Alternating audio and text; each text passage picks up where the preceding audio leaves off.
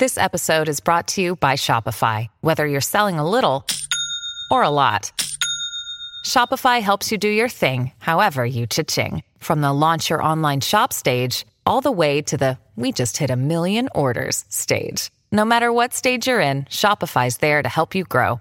Sign up for a $1 per month trial period at shopify.com slash special offer, all lowercase.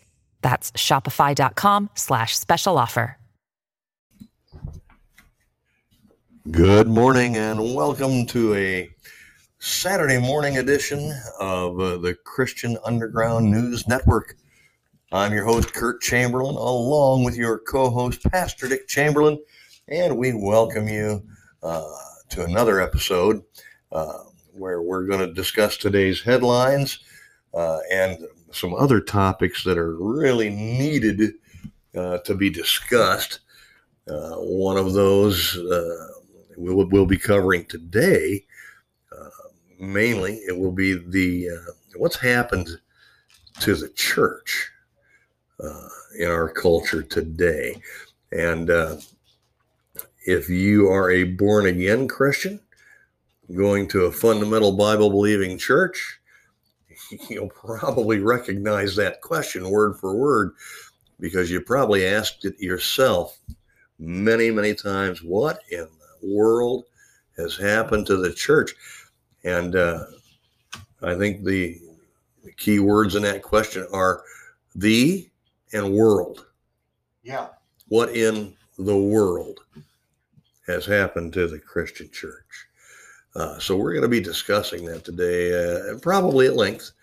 I know Pastor Chamberlain's got a plethora of notes, and I don't I that. That that means a whole bunch. Oh, good. I'm glad you explained that because I was going to say I don't even know what that means, but, but it sounds good. I just like the sound of the word. I do too. Plethora.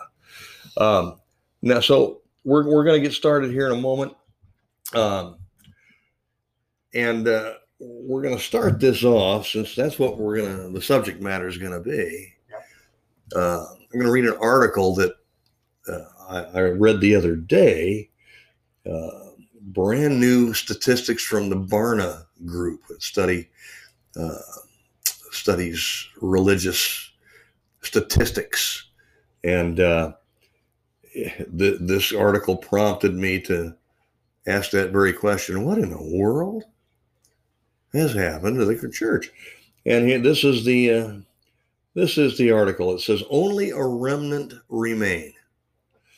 Just 6% of Americans have a biblical worldview. 6% of Americans. That's 6% of 330 million. Uh, yes. Right. Or I think we're right at 327 million right now, according to the Deagel report. Okay. Um, uh, and only 6% of the, that number hold a biblical worldview. The article starts out by saying uh, several data sets are indicating that America is about to see her first post Christian generation, a reality that will likely transform politics and has already transformed culture. But according to new polling released by George Barna, it may be worse than we thought. And uh, it continues here. It says uh, only 6%, uh, and this is uh, from the Christian Post, by the way, this article.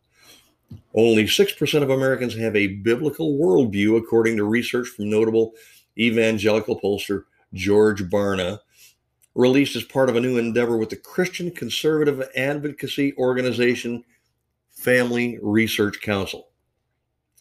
In a statement Wednesday, FRC announced that Barna, who founded the influential evangelical, evangelical polling organization Barna Group, joined the organization as a senior fellow of their newly launched Center for Biblical Worldview. As part of the center's launch, FRC released research conducted by Barna's Meta Formation Research Group.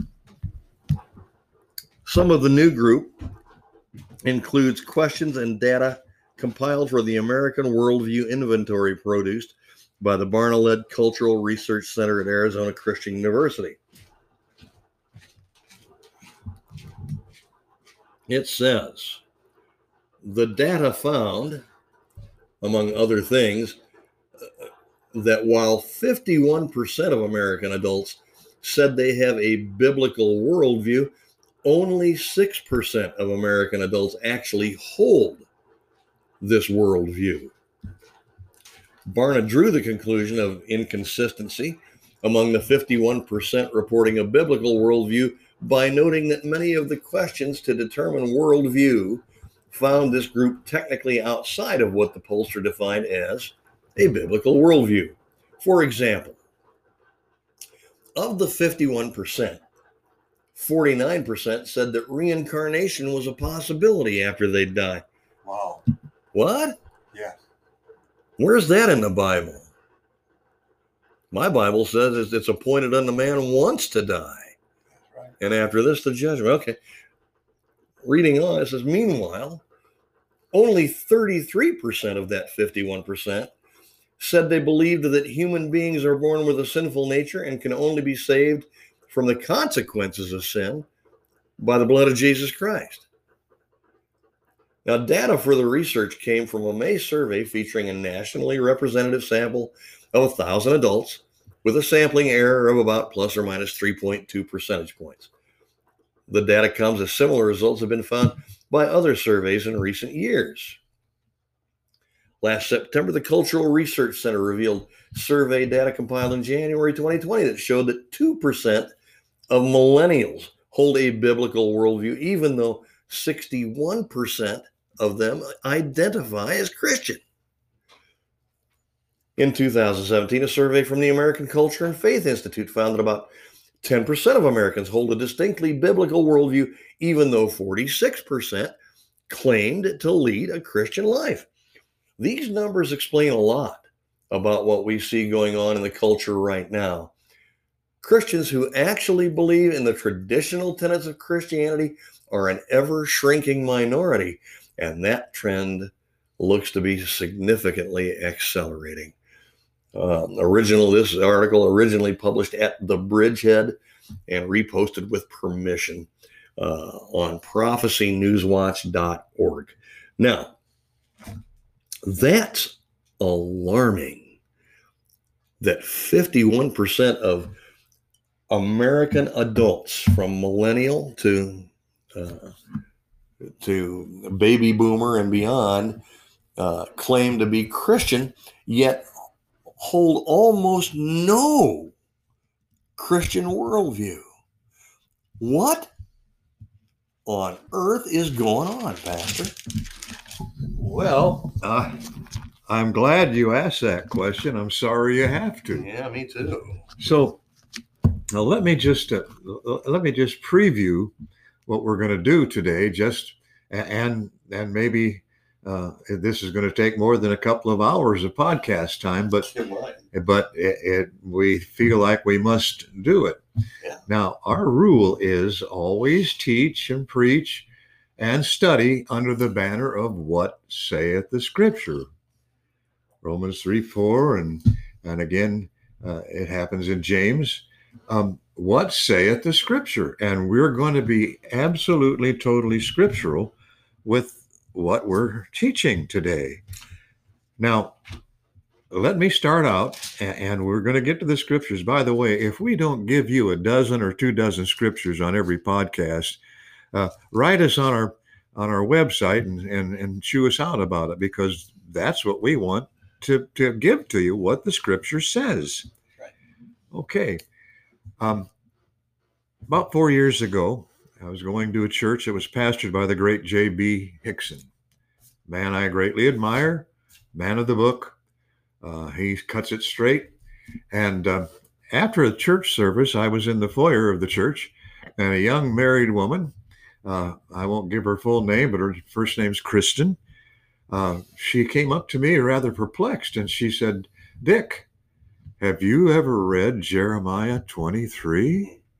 And I said, Oh, You mean the chapter that starts out with saying, Woe be to the pastors? And she said, Yes.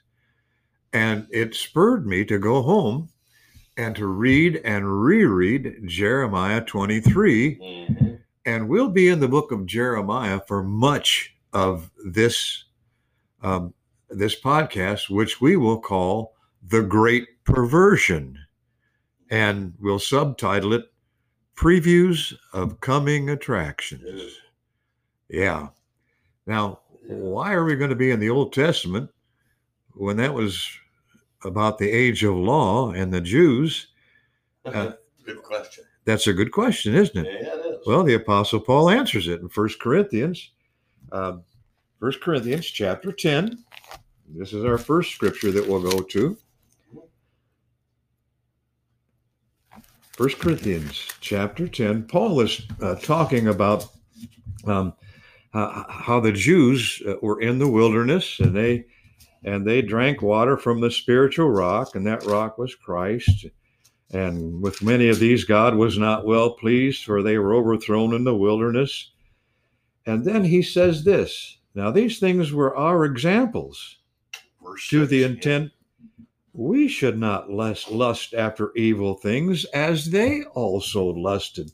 Neither be ye idolaters as were some of them. As it is written, the people sat down to eat and drink and rose up to play. Neither let us commit fornication as some of them committed, and fell in one day three and twenty thousand. Oh boy. Neither let us tempt Christ, as some of them also tempted and were destroyed of the serpents. Mhm. Neither murmur ye, as some of them also murmured and were destroyed by the destroyer.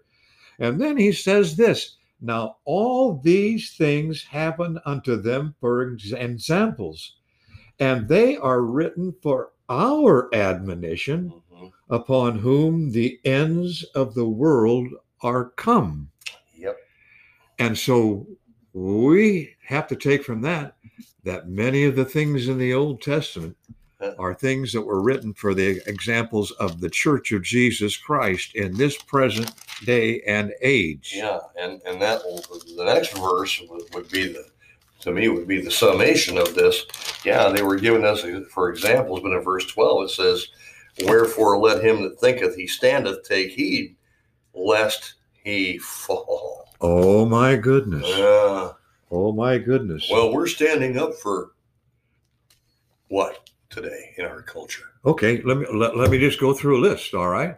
Do you have one? I've got a list of things here. That's a surprise. Yeah, and and and by the way, uh, have your have your Bibles ready, and uh, we're going to start in Jeremiah chapter one, and we're going to uh, read a lot of scriptures, and then we're going to come to Jeremiah twenty three, and we're going to Mm. show you from the scriptures, especially First and Second Timothy, and Second Peter, how these things not only happen to the Jews, but are happening this very moment as we speak. So pay attention, fasten your seatbelts. Yeah. This is Oh, going to yeah. be a rough ride for some of you. Now, we don't intend to offend anybody. Our intent is only to, to show you by the scriptures how we're to be educated and enlightened and edified by the word of God and how we're to and, how all of this stuff impinges upon the church which is the body of Christ especially in America because that's where we live Right. now there or what used to be America. or what used to be America yeah because uh, politically it's going down the tubes folks and culturally It's already done. so there are several. Well, well wait a minute. Uh, there are a lot of things that trouble me about the church in America. Oh, The following list that I'm going to give you is is a list of those things that I have seen. I'm 81 years old now, and in some instances have experienced the things which churches have exhibited over the years. mhm. Now, I have pastored two different evangelical free churches. I was on the staff of the fastest growing Baptist church in Illinois Yep. for a little over a year. So I've seen these things and I've received some of the same attacks that we'll see that Jeremiah had to put up with. But here's a list of things. Now, this is in no particular order. And when I say these things, folks, um, I'm going to back them up with scriptures. But here's what's happening we are exhibiting feelings over faith. Oh, How did that make you feel? yeah. And how does that make you feel? Yeah, Yeah, instead of what do you believe? that's right. Then there's sensuality over spirituality. Mhm. Oh boy. Selfishness over selflessness. You know, a man not ought, to, not to think of himself more highly than he ought to think, says the Apostle Paul. And you were going to say? That's a big problem. That one right there. Yeah. Then emotionalism over devotionalism. I can't believe the experience I just had. Yes, yes. Yes. It must be. Yep, I, I, yeah. yep. And there's comfort over conviction. We don't want to offend anybody. You know why they don't You're want to? welcome. You know why they don't? Because they need to have the offerings. Oh, uh oh, Dick. Uh oh, you just did it. Oh yeah, Let- let's let's go let's go on because uh, this gets better. Uh, they want entertainment over edification. Now, folks, I'm not a you know scripturally opposed to what we call praise teams, but when they take a half an hour of the service to sing choruses and songs, Yeah, when you're getting 40 minutes of praise team and 10, 12, 12 minutes of sermon, there's an inequity there. there certainly is. It's a bit incongruent. I was you- watching the uh, one Sunday morning. Uh, my wife was ill. We couldn't go to church, and uh, I turned into a church broadcast, which I thought in the past had been very good. And here was this praise team, and they were singing this phrase over and over and over again. They were saying, "The blood of Christ uh, floweth through our veins." Guess what? Oh boy. guess what folks it doesn't either the the blood of adam flows through our veins even after we're saved because we still have a sin nature and will have until we're uh, completely redeemed and taken to heaven theater over theology now, i'm not opposed to good christian plays but when that takes the place of a good theological biblical exposition then it's wrong. Fellowship over fellowship. We just come to church for fellowship. Do we follow the Lord when we when we go back out of church? I don't know. Here's one: the pandering to the world Uh-oh. over the preaching of the word. Uh-oh. A- And by the way, here's the twin sister Pandering over preaching. pacifying the world over pleasing the Lord. Uh-oh. Wow. Uh-oh. And here's one that go kind of goes in the opposite direction. Legalism over uh, legalism, uh, subverting the liberty which you have. Now, I'm not opposed to good standards of dress and appearance, Right. but I have never ever found out what use there is of a necktie. And yet, there are some churches that just frown on you if you're not wearing a necktie Illegalistic churches. legalistic churches. In fact, the legalistic college I went to, every class you had to go to, you had to have on a dress shirt, a tie, a sport coat, and slacks or a suit. You had to. Yeah. Either that or you got demerits. Right. Yeah, pretty soon enough demerits, they, they throw your butt out. Yeah. Yeah. Here's this. But what about liberty? Well, sometimes our liberty morphs into licentiousness. Yeah, sometimes. Good works over grace. Oh boy. There's another big one. You're not saved by good works. You're only saved by grace through faith.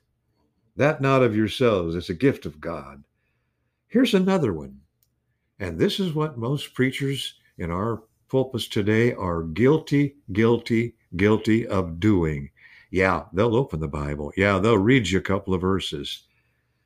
And then they'll go into suppositions, leading to propositions not supported by biblical exposition and leading to incorrect doctrinal interpretation. It's happening, and it Oh, has been happening for years. Now, who are we to say such things, Curtis? Uh, d- where's your PhD? Don't have one, do you? Well, I'm a Christian with a Bible. I mean, I uh, I know how to read and study it. I Yeah. know I know what the Word of God says. That's right. Uh, where uh, do do uh, do we have a master's degree in anything? I don't. No, no. But I do have a uh, a, a bachelor's degree in secondary education from a very legalistic uh, Baptist Bible college. And in grade school, they taught you how to do some critical thinking, didn't they? Um, they taught me how to think. That's another subject. Don't sneak in stuff on me, buddy. Sorry. That's all right. That's all right. So, um, and may, and maybe Curtis, here's who we are. Maybe we're an Amos. You ever read the book of Amos? yes. Amos. Well, sa- Here's what he. I'm going to quote you what he said Yeah. uh, in Amos seven fourteen. He said, "I was no prophet, neither was I a prophet's son, but I was a herdsman and a gatherer of sycamore fruit. I worked for a living." Yeah. And yet, God chose a simple man with no formal education to prophesy to the nation Israel. Now, that's kind of encouraging to you and me, isn't it? Yeah. You There- betcha. Yeah, it is actually. Now, in light of these above, we need to ask these questions Why are these things happening? Hmm. Number two, is this anything new? Oh no. And number three, what is the solution? Now, as we deal with each of these questions, please understand that there's going to be some overlapping of the answers. Uh, but but but to answer question number one, we need to go to the Apostle Paul in in uh, Timothy when he says, "Now the Spirit speaketh expressly that in latter times some shall depart from the faith, giving heed to seducing spirits and doctrines of devils, speaking lies in hypocrisy, having their conscience seared with a hot iron, and on and on and on." That's First Timothy chapter four, verses one and two. And in his second epistle, he says, This know also, then perilous times shall come, for men shall be lovers of their own selves, covetous, boasters, proud, blasphemers, disobedient to parents, unthankful, unholy, without natural affection, heady, high minded, lovers of pleasure more than lovers of God, having a form of godliness, but denying the power thereof. Second Timothy chapter 3 verses one list. through five. Now, now wait a minute. All we're telling you is not our opinion. It's what the scriptures are saying. Mhm. Let's keep going on. If Paul pours on more wood on the fire, he says, For the time will come, by the way, it's here, for the time will come when they will not endure sound doctrine, but they shall heap to themselves teachers, having itching ears, and they shall turn away their ears from the truth and be turned into fables. Second Timothy chapter 4, verses 3 and 4. Lovers of their own selves, lovers of pleasure more than lovers of God. These things are driving the engines of feelings and sensuality and emotional and entertainment and so forth that we've been talking about. Now, we've spent quite a little time. We've given you some scriptures.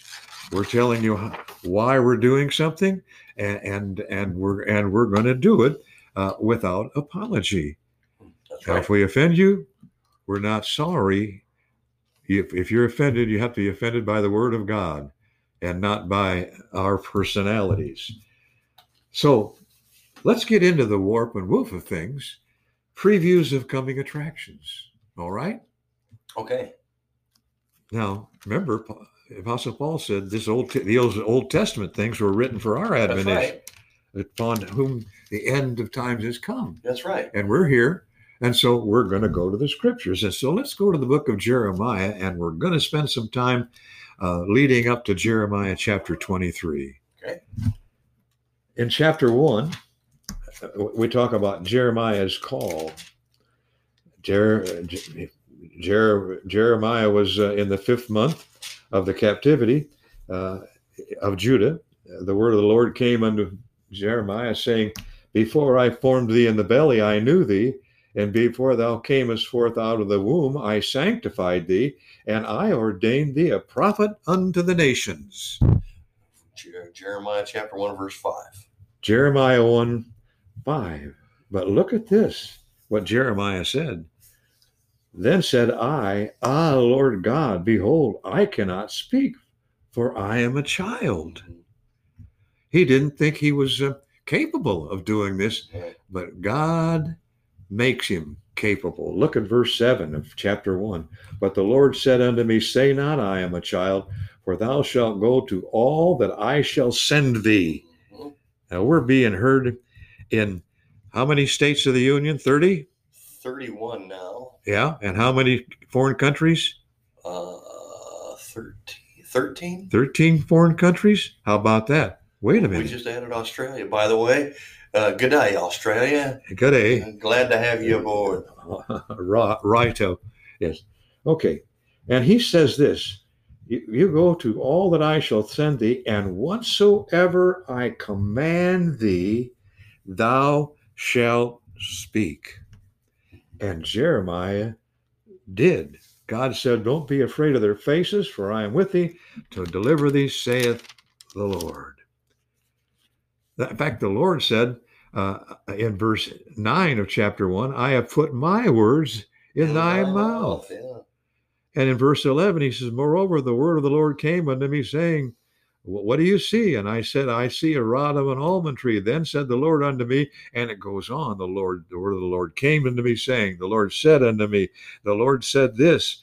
And he said, uh, And I will utter my judgments against them, that is Judah, touching all their wickedness, who have forsaken me and have burned incense to other gods and worshiped the works of their own hands.